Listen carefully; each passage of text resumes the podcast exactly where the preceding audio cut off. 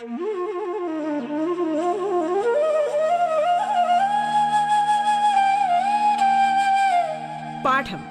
കേട്ടു പഠിക്കാൻ റേഡിയോ കേരളയിലൂടെ.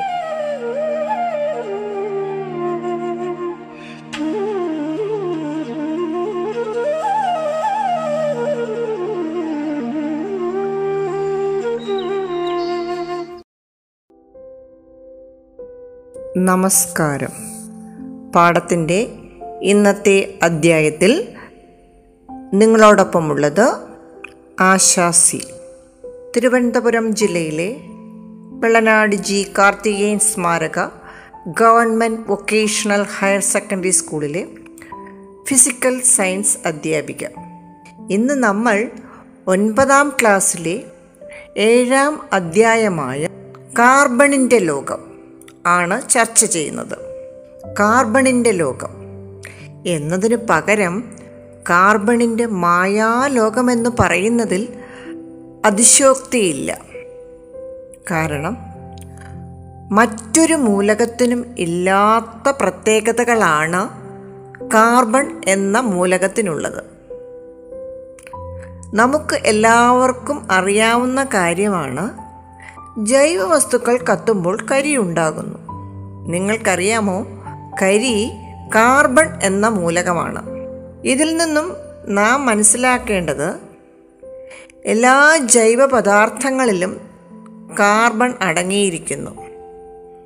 ഒന്നുകൂടി വ്യക്തമായി പറഞ്ഞാൽ ഭക്ഷണ പദാർത്ഥങ്ങൾ വസ്ത്രങ്ങൾ സൗന്ദര്യവർദ്ധക വസ്തുക്കൾ ഔഷധങ്ങൾ സസ്യജന്തു ശരീരം പേപ്പർ എണ്ണകൾ പെയിന്റ് പ്ലാസ്റ്റിക് ഡിറ്റർജന്റ് ഇന്ധനങ്ങൾ ഇവയിലെല്ലാം അടങ്ങിയിരിക്കുന്ന പൊതുഘടകം കാർബൺ എന്ന മൂലകമാണ്.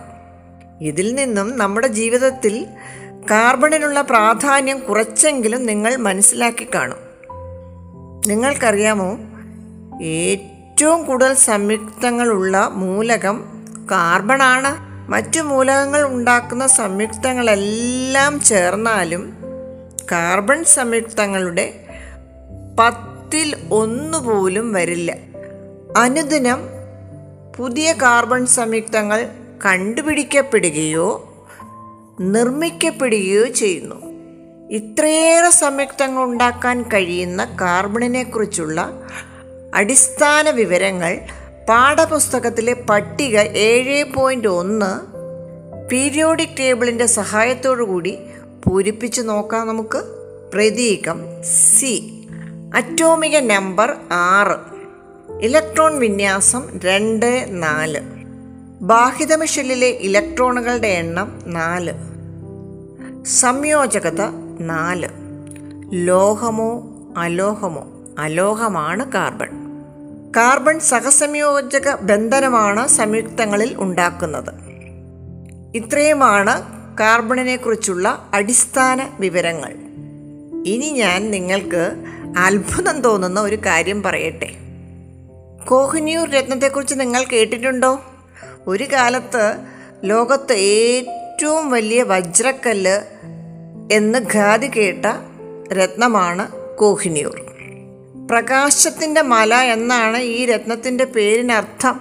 ഈ വജ്രക്കല്ല് ആന്ധ്രാപ്രദേശിലെ കൊല്ലൂർ എന്ന സ്ഥലത്തു നിന്നാണ് ഖനനം ചെയ്തെടുത്തത്.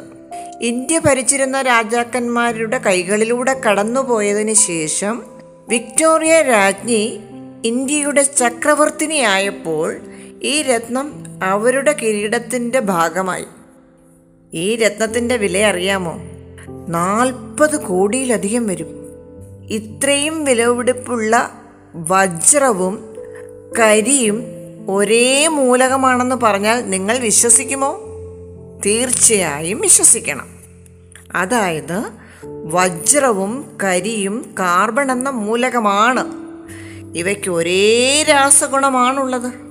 ഭൗതിക ഗുണങ്ങളിൽ മാത്രമാണ് കരിയും വജ്രവും ഇങ്ങനെ ഒരേ രാസഗുണവും വ്യത്യസ്ത ഭൗതിക ഗുണങ്ങളോടും കൂടിയ ഒരു മൂലകത്തിന്റെ തന്നെ വിവിധ രൂപങ്ങളെ രൂപാന്തരങ്ങൾ അഥവാ അലോട്രോപ്സ് എന്ന് പറയുന്നു. ഈ പ്രതിഭാസത്തെ രൂപാന്തരത്വം എന്ന് വിശേഷിപ്പിക്കുന്നു. കാർബണിന് കരിയും വജ്രവും കൂടാതെ വേറെയും രൂപാന്തരങ്ങളുണ്ട് കാർബണിന്റെ രൂപാന്തരങ്ങളെ രണ്ടായി തരംതിരിക്കാം. ക്രിസ്റ്റലാകൃതി ഉള്ളവയെന്നും ക്രിസ്റ്റലാകൃതി ഇല്ലാത്തവയെന്നും. ക്രിസ്റ്റലാകൃതിയുള്ള രൂപങ്ങൾ വജ്രം ഗ്രാഫൈറ്റ് ഫുള്ളറിൻ ഗ്രഫീൻ തുടങ്ങിയവയാണ്. മരക്കരി ചിരട്ടക്കരി പഞ്ചസാരക്കരി എല്ലുകരി കൽക്കരി കോക്ക് തുടങ്ങിയ ക്രിസ്റ്റലാകൃതി ഇല്ലാത്ത കാർബൺ രൂപാന്തരങ്ങൾ അമോർഫസ് കാർബൺ എന്നാണ് പൊതുവെ അറിയപ്പെടുന്നത്.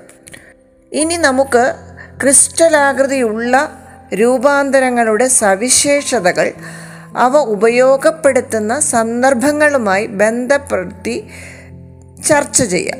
വജ്രം അഥവാ ഡയമണ്ട് നല്ല തിളക്കവും സുതാര്യവുമായ വസ്തുവാണ് വജ്രം. ഖരവസ്തുക്കളിൽ വച്ച് ഏറ്റവും കാഠിന്യം കൂടിയ വസ്തു. ഉയർന്ന താപചാലകതയും ഉയർന്ന അപവർത്തനാങ്കവുമുള്ള വജ്രത്തിന്റെ തനതു സവിശേഷതകൾക്ക് കാരണം അതിന്റെ പ്രത്യേക രീതിയിലുള്ള ക്രിസ്റ്റൽ ഘടനയാണ്. ടെക്സ്റ്റ് ബുക്കിൽ നൽകിയിരിക്കുന്ന ചിത്രം ഏഴ് പോയിന്റ് ഒന്ന് നിരീക്ഷിച്ചുകൊണ്ട് വജ്രത്തിന്റെ ക്രിസ്റ്റൽ ഘടന പരിശോധിക്കാം. ഇതിൽ ഓരോ കാർബൺ ആറ്റവും അതിനു ചുറ്റുമുള്ള നാല് കാർബൺ ആറ്റങ്ങളുമായി സഹസംയോജക ബന്ധനത്തിൽ ഏർപ്പെട്ടിരിക്കുന്നു. അതിശക്തമായ ബന്ധനമാണ് വജ്രത്തിന്റെ കാഠിന്യത്തിന് കാരണം.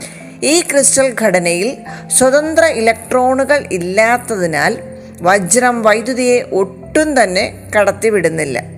തിളക്കം കാഠിന്യം സുതാര്യത എന്നീ വജ്രത്തിന്റെ ഗുണങ്ങൾ ആഭരണ നിർമ്മാണ രംഗത്ത് പ്രയോജനപ്പെടുത്തുന്നു. ഗ്ലാസ് മുറിക്കാൻ സാധാരണ ഉപയോഗിക്കുന്നത് വജ്രമാണ്. ഇവിടെ വജ്രത്തിന്റെ ഏത് സവിശേഷതയാണ് ഉപയോഗിക്കുന്നതെന്ന് പറയാമോ? അതെ ഉയർന്ന കാഠിന്യം. കാർബണിന്റെ ഏറ്റവും മൃദുവായ ക്രിസ്റ്റലീയ രൂപാന്തരമാണ് ഗ്രാഫൈറ്റ്. ഗ്രാഫൈറ്റിന്റെ സവിശേഷതകൾ ഇനി പരിചയപ്പെടാം. പെൻസിൽ ലെഡ് ഡ്രൈ സെല്ലിലെ ഇലക്ട്രോഡ് തുടങ്ങിയവ ഗ്രാഫൈറ്റ് കൊണ്ടാണ് നിർമ്മിച്ചിരിക്കുന്നത്. അപ്പോൾ നിങ്ങൾ ഗ്രാഫൈറ്റ് കണ്ടിട്ടുണ്ടാകുമല്ലോ. ചാരനിറമുള്ളതും മിനുസമുള്ളതും പേപ്പറിൽ അടയാളമുണ്ടാക്കാൻ കഴിയുന്നതുമായതിനാൽ പെൻസിൽ ലെഡ് നിർമ്മിക്കാൻ ഗ്രാഫൈറ്റ് ഉപയോഗിക്കുന്നു. എഴുതാൻ കഴിയുന്നത് എന്ന അർത്ഥമുള്ള ഗ്രാഫീൻ എന്ന ലാറ്റിൻ വാക്കിൽ നിന്നാണ് ഗ്രാഫൈറ്റിന് പേര് ലഭിച്ചത്. ഗ്രാഫൈറ്റ് വൈദ്യുത ചാലകമായതിനാലാണ് ഇലക്ട്രോഡുകൾ നിർമ്മിക്കാൻ ഉപയോഗിക്കുന്നത്. വൈദ്യുതിയെ കടത്തിവിടാനുള്ള കഴിവ് ഗ്രാഫൈറ്റിന്റെ ക്രിസ്റ്റൽ ഘടനയുമായി ബന്ധപ്പെടുത്തി നോക്കാം. ടെക്സ്റ്റ് ബുക്കിലെ ചിത്രം ഏഴ് പോയിന്റ് രണ്ട് നിരീക്ഷിക്കുമ്പോൾ നിങ്ങൾക്ക് കാണാൻ സാധിക്കും. ഓരോ കാർബൺ ആറ്റവും ചുറ്റുമുള്ള മൂന്ന് കാർബൺ ആറ്റങ്ങളുമായി സഹസംയോജക ബന്ധനത്തിലേർപ്പെട്ട് പാളികളായാണ് കാണപ്പെടുന്നത്. ഇത്തരം പാളികൾ ഒന്നിനു മുകളിൽ ഒന്നായി അടുക്കി വച്ചിരിക്കുന്ന തരത്തിലാണ് ഗ്രാഫൈറ്റിന്റെ ഘടന. ഓരോ പാളിയും ഷഡ്ഭുജങ്ങളാൽ നിർമ്മിതമാണ്. പാളികൾക്കിടയിൽ സഹസംയോജക ബന്ധനമില്ല. ദുർബലമായ വാണ്ടർവാൾസ് ഭൗതിക ബലങ്ങളാണ് പാളികൾക്കിടയിലുള്ളത്. അതിനാൽ പാളികൾക്ക് പരസ്പരം തെന്നിമാറാൻ കഴിയും. അതുപോലെ സഹസംയോജക ബന്ധനത്തിൽ ഏർപ്പെടാത്ത ഇലക്ട്രോണുകളുടെ സാന്നിധ്യം ഗ്രാഫൈറ്റിനെ വൈദ്യുത ചാലകമാക്കുന്നു അതുകൊണ്ടാണ് ഗ്രാഫൈറ്റ് ഇലക്ട്രോഡുകൾ നിർമ്മിക്കാനായി ഉപയോഗിക്കുന്നത്. ഇനി നമുക്ക് ഗ്രാഫൈറ്റിന്റെ മറ്റൊരു ഉപയോഗം പരിശോധിച്ചാലോ? ഗ്രാഫൈറ്റ് വളരെ മൃദുവാണ് തെന്നിമാറുന്നതാണ് ബാഷ്പീകരണ ശീലമില്ല ഈ മൂന്ന് സവിശേഷതകൾ ഗ്രാഫൈറ്റിനുള്ളതിനാൽ ഉന്നത ഊഷ്മാവിൽ പ്രവർത്തിക്കുന്ന യന്ത്രഭാഗങ്ങളിൽ സ്നേഹകം അഥവാ ലൂബ്രിക്കന്റായി ഉപയോഗിക്കുന്നു.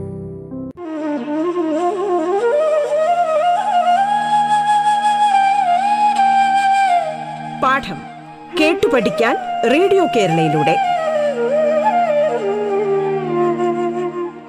പാഠത്തിൽ ഇനി ഇടവേള.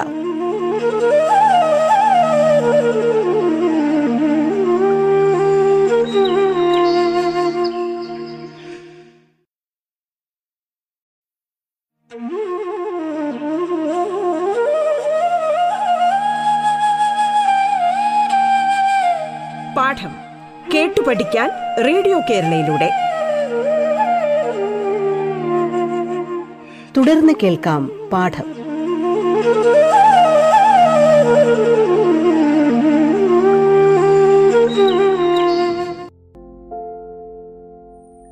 കുറച്ചു നാളുകളായി പ്രളയം ഉരുൾപൊട്ടൽ സുനാമി കൊടുങ്കാറ്റ് തുടങ്ങിയ പ്രകൃതിക്ഷോഭങ്ങളുടെ തീക്ഷ്ണ ഫലം അനുഭവിച്ചു കൊണ്ടിരിക്കുകയാണല്ലോ നമ്മൾ. എല്ലാവരും പറയുന്ന കാര്യമാണ് പ്രകൃതിക്ഷോഭങ്ങൾ ഉണ്ടാകുന്നത് കാലാവസ്ഥാ വ്യതിയാനം മൂലമാണ്. എന്താണ് ഈ കാലാവസ്ഥാ വ്യതിയാനം? അതറിയണമെങ്കിൽ കാർബൺ ചക്രം അഥവാ കാർബൺ സൈക്കിളിനെ കുറിച്ചറിയണം. ഭൂമിയുടെ ജൈവമണ്ഡലം അന്തരീക്ഷം ജലസ്രോതസ്സുകൾ ഭൂഗർഭങ്ങൾ എന്നിവയ്ക്കിടയിലുള്ള കാർബണിന്റെ സംഭരണവും കൈമാറ്റവും വിവരിക്കുന്നതാണ് കാർബൺ സൈക്കിൾ. കാർബൺ കൂടുതലും സംഭരിക്കപ്പെടുന്നത് കാർബൺ ഡയോക്സൈഡിന്റെ രൂപത്തിൽ അന്തരീക്ഷത്തിലും സമുദ്രജലത്തിലുമാണ്. ഏതെല്ലാം മാർഗങ്ങളിലൂടെയാണ് പ്രധാനമായും കാർബൺ ഡയോക്സൈഡ് അന്തരീക്ഷത്തിൽ എത്തുന്നതെന്ന് പരിശോധിക്കാം. കാർബണീയ വസ്തുക്കളുടെ ജ്വലനം ജൈവപദാർത്ഥങ്ങളുടെ ജീർണനം കാർബണേറ്റുകളുടെ വിഘടനം. ഇങ്ങനെ അന്തരീക്ഷത്തിലുണ്ടാകുന്ന കാർബൺ ഡയോക്സൈഡ് ഹരിത സസ്യങ്ങൾ പ്രകാശ സംശ്ലേഷണത്തിലൂടെ ഭക്ഷ്യോൽപാദനം നടത്തുന്നതിനായി ഉപയോഗപ്പെടുത്തുന്നു. സസ്യങ്ങൾ ഉൽപ്പാദിപ്പിക്കുന്ന കാർബോഹൈഡ്രേറ്റ് ജന്തുക്കൾ ആഹാരമാക്കുന്നു. ജന്തുക്കളുടെ ശരീരത്തിലെത്തുന്ന കാർബോഹൈഡ്രേറ്റിന് വിഘടനം സംഭവിച്ച് ഊർജവും കാർബൺ ഡയോക്സൈഡും ഉണ്ടാകുന്നു. ഈ കാർബൺ ഡൈ ഓക്സൈഡ് ശ്വസന പ്രക്രിയയിലൂടെ വീണ്ടും അന്തരീക്ഷത്തിൽ കലരുന്നു. അതുപോലെ സസ്യ ജന്തു അവശിഷ്ടങ്ങളുടെ ജീർണനം മൂലവും കാർബൺ ഡൈ ഓക്സൈഡ് അന്തരീക്ഷത്തിൽ തിരിച്ചെത്തുന്നു. കുറച്ച് ജൈവവസ്തുക്കൾ ഓക്സിജന്റെ അഭാവത്തിൽ കൽക്കരിയും പെട്രോളിയം മറ്റുമായി തീരുന്നു. ഇവയെ മനുഷ്യർ ഇന്ധനമായി ഉപയോഗിക്കുമ്പോൾ കാർബൺ ഡൈ ഓക്സൈഡ് വീണ്ടും പുറത്തു വരുന്നു സമുദ്രത്തിനടിയിൽ കാർബൺ ഡൈ ഓക്സൈഡ് ജലത്തിൽ ലയിച്ച് കാർബണേറ്റ് ഉണ്ടാവുന്നു. അത് കാൽസ്യം അയോണുകളുമായി കൂടിച്ചേർന്ന് കാൽസ്യം കാർബണേറ്റ് നിക്ഷേപങ്ങൾ ഉണ്ടാകുന്നു. കാർബണേറ്റുകളുടെ വിഘടന ഫലമായും കാർബൺ ഡൈ ഓക്സൈഡ് വായുവിൽ ഉണ്ടാകുന്നു. കാർബൺ ഡൈ ഡയോക്സൈഡിന്റെ ഈ വിനിമയം കാർബൺ സൈക്കിൾ എന്ന് പറയുന്നു. അന്തരീക്ഷത്തിലേക്ക് തള്ളപ്പെടുന്ന കാർബൺ ഡൈ ഡയോക്സൈഡും സസ്യങ്ങൾ ഉപയോഗിക്കുന്ന കാർബൺ ഡൈ ഓക്സൈഡും തമ്മിൽ ഒരു സന്തുലിതാവസ്ഥ പ്രകൃതിയിൽ നിലനിൽക്കുന്നു. ഈ സന്തുലിതാവസ്ഥയ്ക്ക് കോട്ടം സംഭവിക്കുമ്പോഴാണ് കാലാവസ്ഥാ മാറ്റം ഉണ്ടാകുന്നത്. വനനശീകരണം ഫോസിൽ ഇന്ധനങ്ങളുടെ അമിത ഉപയോഗം തുടങ്ങിയ പ്രവർത്തനങ്ങളിലൂടെ അന്തരീക്ഷത്തിൽ കാർബൺ ഡൈ ഓക്സൈഡിന്റെ അളവ് കൂടുന്നു. അന്തരീക്ഷവായുവിൽ കാർബൺ ഡൈ ഓക്സൈഡിന്റെ അളവ് കൂടുന്നത് മൂലം അന്തരീക്ഷ താപനില ഉയരുന്നതിനെ ഹരിതാലയ പ്രഭാവം അഥവാ ഗ്രീൻ ഹൗസ് എഫക്റ്റ് എന്നാണ് പറയുന്നത്. ഹരിതാലയ പ്രഭാവം മൂലം ഭൂമിയുടെയും അന്തരീക്ഷത്തിന്റെയും ശരാശരി താപനില ഉയരുന്നു. ഇതിനെ ആഗോള താപനം എന്ന് പറയുന്നു. കുറച്ചുകൂടി വിശദമായി പറയാം. സൂര്യപ്രകാശത്തോടൊപ്പം അൾട്രാവയലറ്റ് രശ്മികളും ഇൻഫ്രാറെഡ് രശ്മികളും ഭൂമിയിൽ എത്തുന്നു. ഇൻഫ്രാറെഡ് രശ്മികൾ താപീയ വികരണങ്ങളാണ്. ഭൂമിയിൽ നിന്ന് പ്രതിഫലിക്കുകയും വികരണം ചെയ്യപ്പെടുകയും ചെയ്യുന്ന ഇൻഫ്രാറെഡ് രശ്മികളിൽ ഒരു ഭാഗം ഭൗമാന്തരീക്ഷത്തിലെ കാർബൺ ഡയോക്സൈഡ് തടഞ്ഞു നിർത്തുന്നു. ഇതാണ് ഭൂമിയുടെയും അന്തരീക്ഷത്തിന്റെയും നിലവിലുള്ള താപനിലയ്ക്ക് കാരണം. കാർബൺ ഡൈ ഓക്സൈഡ് അളവ് വർദ്ധിച്ചാൽ വളരെ കൂടുതൽ ഇൻഫ്രാറെഡ് വികിരണങ്ങൾ തടഞ്ഞ് നിർത്തപ്പെടുന്നു. ഇതിന്റെ ഫലമായി അന്തരീക്ഷ ഊഷ്മാവ് കൂടുന്നു. ആഗോളതാപനം ഉണ്ടാക്കുന്ന പ്രത്യാഘാതങ്ങൾ എന്തെല്ലാമെന്ന് ചർച്ച ചെയ്യാം. ധ്രുവപ്രദേശങ്ങളിലെ മഞ്ഞുമല ഉരുകി പല വൻകരകളിലെയും താഴ്ന്നു കിടക്കുന്ന പ്രദേശങ്ങൾ കടലിനടിയിലാകും. ബോംബെ ലണ്ടൻ ന്യൂയോർക്ക് മുതലായ പല വൻ നഗരങ്ങളും ഇതിൽ ഉൾപ്പെടും. അതുപോലെ കാർഷിക വിളകളെല്ലാം തന്നെ നശിക്കും. കാലാവസ്ഥാ വ്യതിയാനം മൂലം പ്രകൃതിക്ഷോഭങ്ങൾ തുടർച്ചയാകും. അപ്പം അതിനാൽ ആഗോളതാപനത്തെ കുറയ്ക്കാൻ വേണ്ട ശ്രമങ്ങൾ നമ്മൾ നടത്തണം. എങ്ങനെയെല്ലാം നമുക്ക് ആഗോളതാപനം കുറയ്ക്കാൻ സാധിക്കുമെന്ന് നോക്കാം. ഒന്ന് ഫോസിൽ ഇന്ധനങ്ങളുടെ അമിത ഉപയോഗം കുറയ്ക്കുക. വനനശീകരണം തടയുക. കാടുകൾ സംരക്ഷിക്കുക. മരങ്ങൾ നട്ടുപിടിപ്പിക്കുക. ഊർജം പാഴാക്കാതിരിക്കുക. കൂടുതൽ മാർഗങ്ങൾ നിങ്ങൾ അന്വേഷിച്ച് കണ്ടെത്തി നമ്മുടെ ജീവിതത്തിൽ പ്രാവർത്തികമാക്കണം. എങ്കിൽ മാത്രമേ നമ്മുടെ ഭൂമിയെ പ്രകൃതി ദുരന്തങ്ങളിൽ നിന്നും രക്ഷിക്കാൻ സാധിക്കുകയുള്ളൂ. ഇത് നമ്മുടെ ഉത്തരവാദിത്തമാണ്. കാർബൺ ഡൈ ഓക്സൈഡിന്റെ ഉപയോഗങ്ങൾ നമുക്ക് മനസ്സിലാക്കാം. അഗ്നിശമനികളിൽ ഉപയോഗിക്കുന്നു. Soda water soft drinks washing soda baking soda രാസവളം തുടങ്ങിയവയുടെ നിർമ്മാണത്തിന് കാർബൺ ഡൈ ഓക്സൈഡ് ഉപയോഗിച്ചു വരുന്നു. അതുപോലെ കൃത്രിമ ശ്വാസോച്ഛ്വാസത്തിന് ഉപയോഗിക്കുന്ന കാർബോജൻ അതായത് ഓക്സിജന്റെ തൊണ്ണൂറ്റഞ്ച് ശതമാനവും കാർബൺ ഡയോക്സൈഡിന്റെ അഞ്ച് ശതമാനവും അടങ്ങിയ ഒരു മിശ്രിതമാണ് ഇത്. കാർബൺ ഡയോക്സൈഡിന്റെ ഖരരൂപമായ ഡ്രൈ ഐസ് ശീതീകാരിയായും സ്റ്റേജ് ഷോകളിൽ മേഘസമാനമായ ദൃശ്യങ്ങൾ നിർമ്മിക്കുന്നതിനും ഉപയോഗിച്ചു വരുന്നു.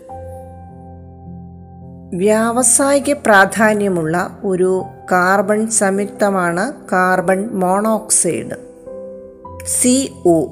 Carbon monoxide ഒരു വിഷവാതകമാണ്. കാർബൺ വളരെ അധികം ഓക്സിജനുമായി പ്രവർത്തിക്കുമ്പോൾ കാർബൺ ഡൈ ഓക്സൈഡ് വാതകമാണ് ഉണ്ടാകുന്നത്. C plus O two gives C O two.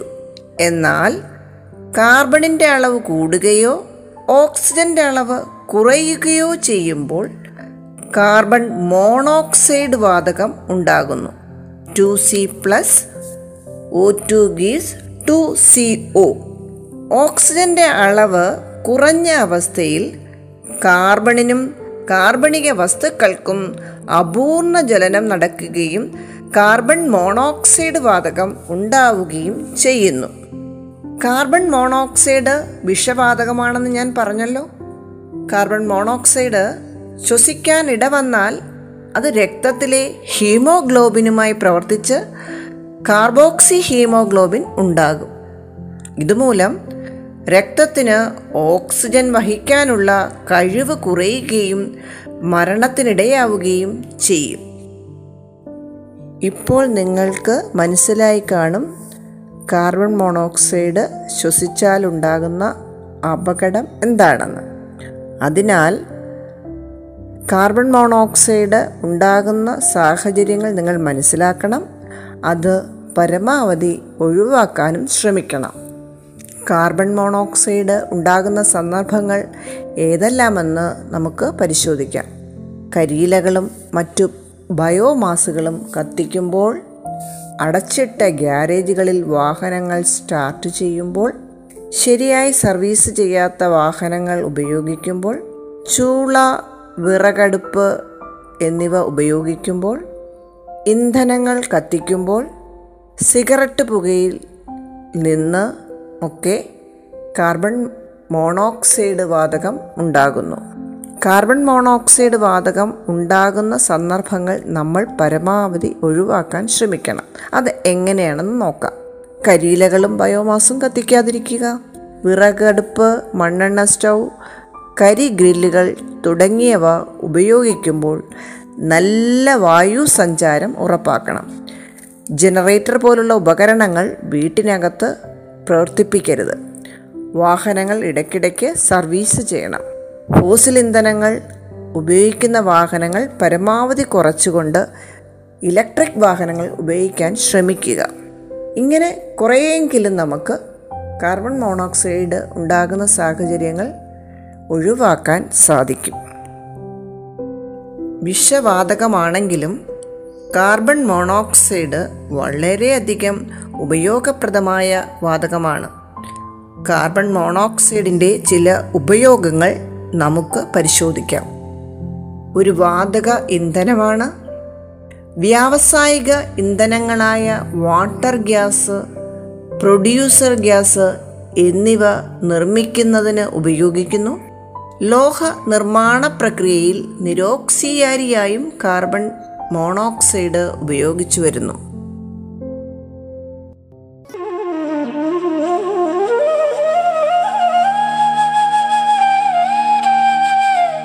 പാഠം കേട്ടു പഠിക്കാൻ റേഡിയോ കേരളയിലൂടെ. പാഠത്തിന്റെ ഇന്നത്തെ അധ്യായം പൂർണമാകുന്നു. ഇനി അടുത്ത ദിവസം കേൾക്കാം. നമസ്കാരം.